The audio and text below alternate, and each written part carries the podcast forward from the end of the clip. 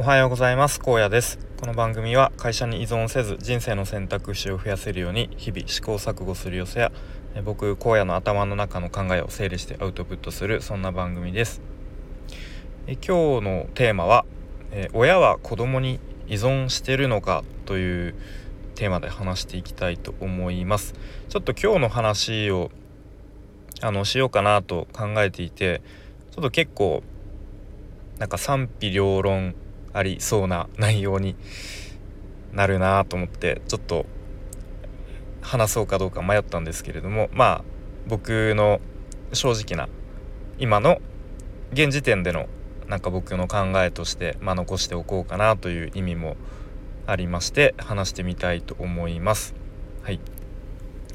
で、まあ、最近妻とあの会話していて思ったことを、うん、あ実はなんかこういう側面ってあるなという、うん、なですかね。まあちょっとなかなかモヤモヤっとしている状態であるんですけれども。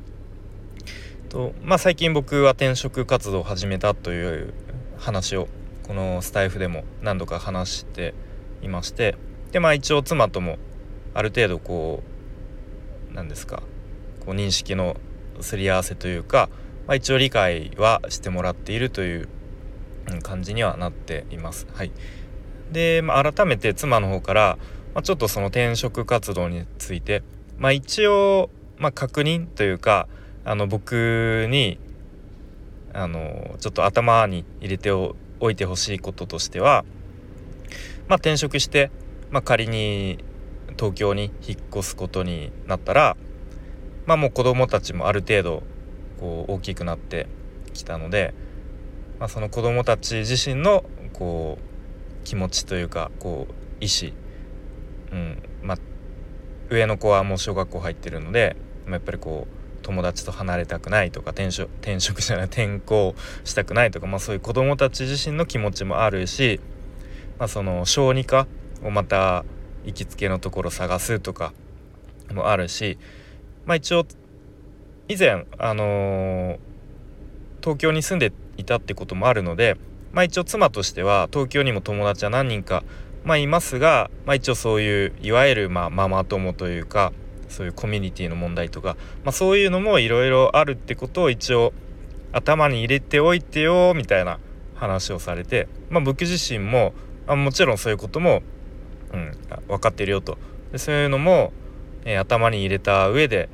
えー、まあでもまあでもっていうかいろいろと。まあ、ただただこう自分がねあの転職活動したいからやりたいっていうことではなくて、まあ、家族みんなの、まあ、幸せ今後、まあ、5年後10年後とか、まあ、もっと先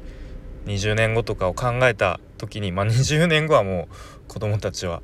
あのー、巣立っているかもしれませんが、まあ、そういう将来のことを考えたら、まあ、今このタイミングで転職活動するべきするのがまあ最善の方行動かなっていう、うん。まあ、結論に至ったっていう話をして、まあ、もちろんその転職活動した上で、まあ、やっぱり今の会社に残る方がいいなっていう結論になるかもしれませんが、まあ、それは、うん、やっぱり転職活動自体をしないことには何もわからないのでみたいな、まあ、そういう話を、うん、していて。で、まあ、妻の方から、まあ、一応親親であるからにはまあ子供が最優先だからっていうことを言われてですね。でこのまあ親だから子供が最優先っていう考え方。まあ以前の僕だったらうんまあ確かにそうだよなと、うんまあ、子供ができて親になったからにはまあ自分はある程度犠牲犠牲になるというか、うんまあ、ちょっと我慢をしてでも子供が最優先。確かにそうだよなと思ってたんですけどなんか最近はちょっと、うん、考えが変わったというかまあもちろん子供は大事それはもう大前提としてありますと。うん、でも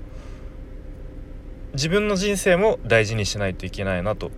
うんまあ、子供が大事だからといって自分を犠牲にしすぎてこう我慢をしすぎて、うん、っていうのは、まあ、あんまり行き過ぎると良くないなっていうこともあの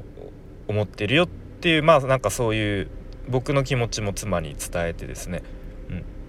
まあまあ確かにそうだけどねっていう感じで、え話していたんですがこのまああと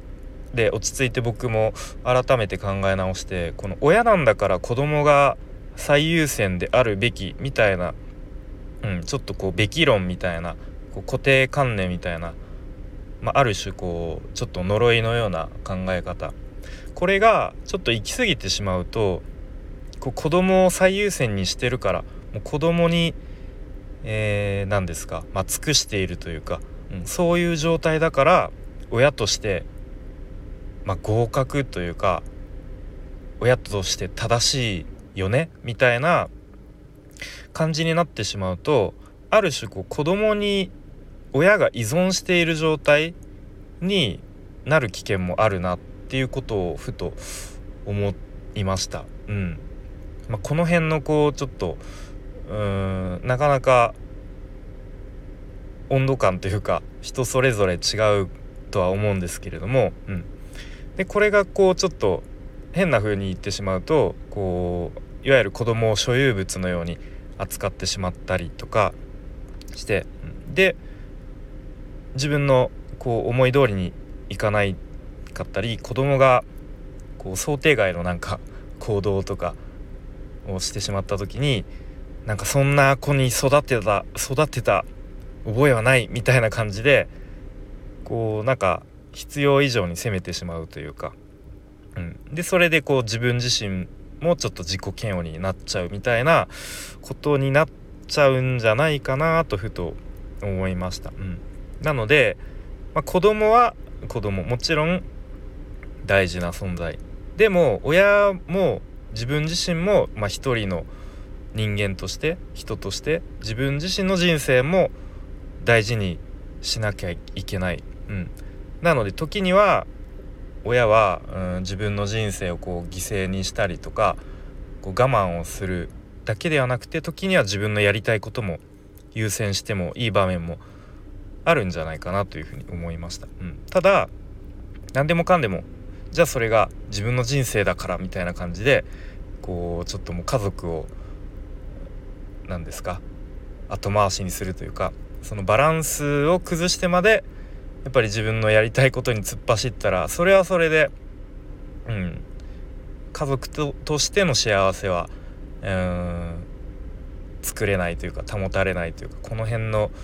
バランスは難しいなと結局結論バランスが大事っていう当たり障りのない結論になってしまうんですけれども、はい、そんなことを最近思いましたということですね。うん、なので、まあ、ある程度こう子供を大事にする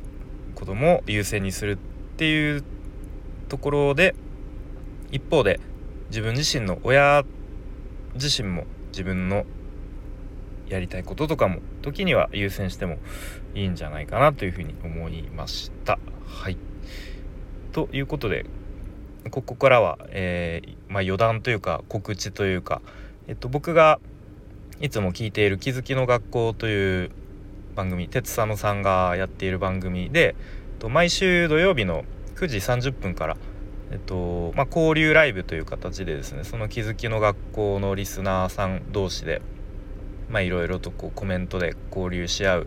みたいなライブが毎週あるんですがちょっと今週は、えー、鉄佐野さんのご都合が悪いということで、えー、ちょっと今週はなしですよということになってたんですがなんかなんとなく毎週土曜日のその時間はその気づきの学校のライブっていうなんとかそういうスケジュール感でちょっとないの寂しいなと思ったので、まあ、僕が、まあ、代わりによかったらライブ代打みたいな感じでやりますよということになりましたので、えー、もしお時間あれば土曜日9時30分から、えー、僕の方でライブやろうと思いますのでもしえー、暇な方は 暇でどうしようもない方は遊びに来ていただけるとすごく嬉しいです。もちろん気づきの学校普段聞いてないっていう方もちょっとあのー、覗きに来てもらえるとすごく嬉しいです。よろしくお願いします。ということで今日も最後までお聴きいただきありがとうございました。荒野でした。バイバイ。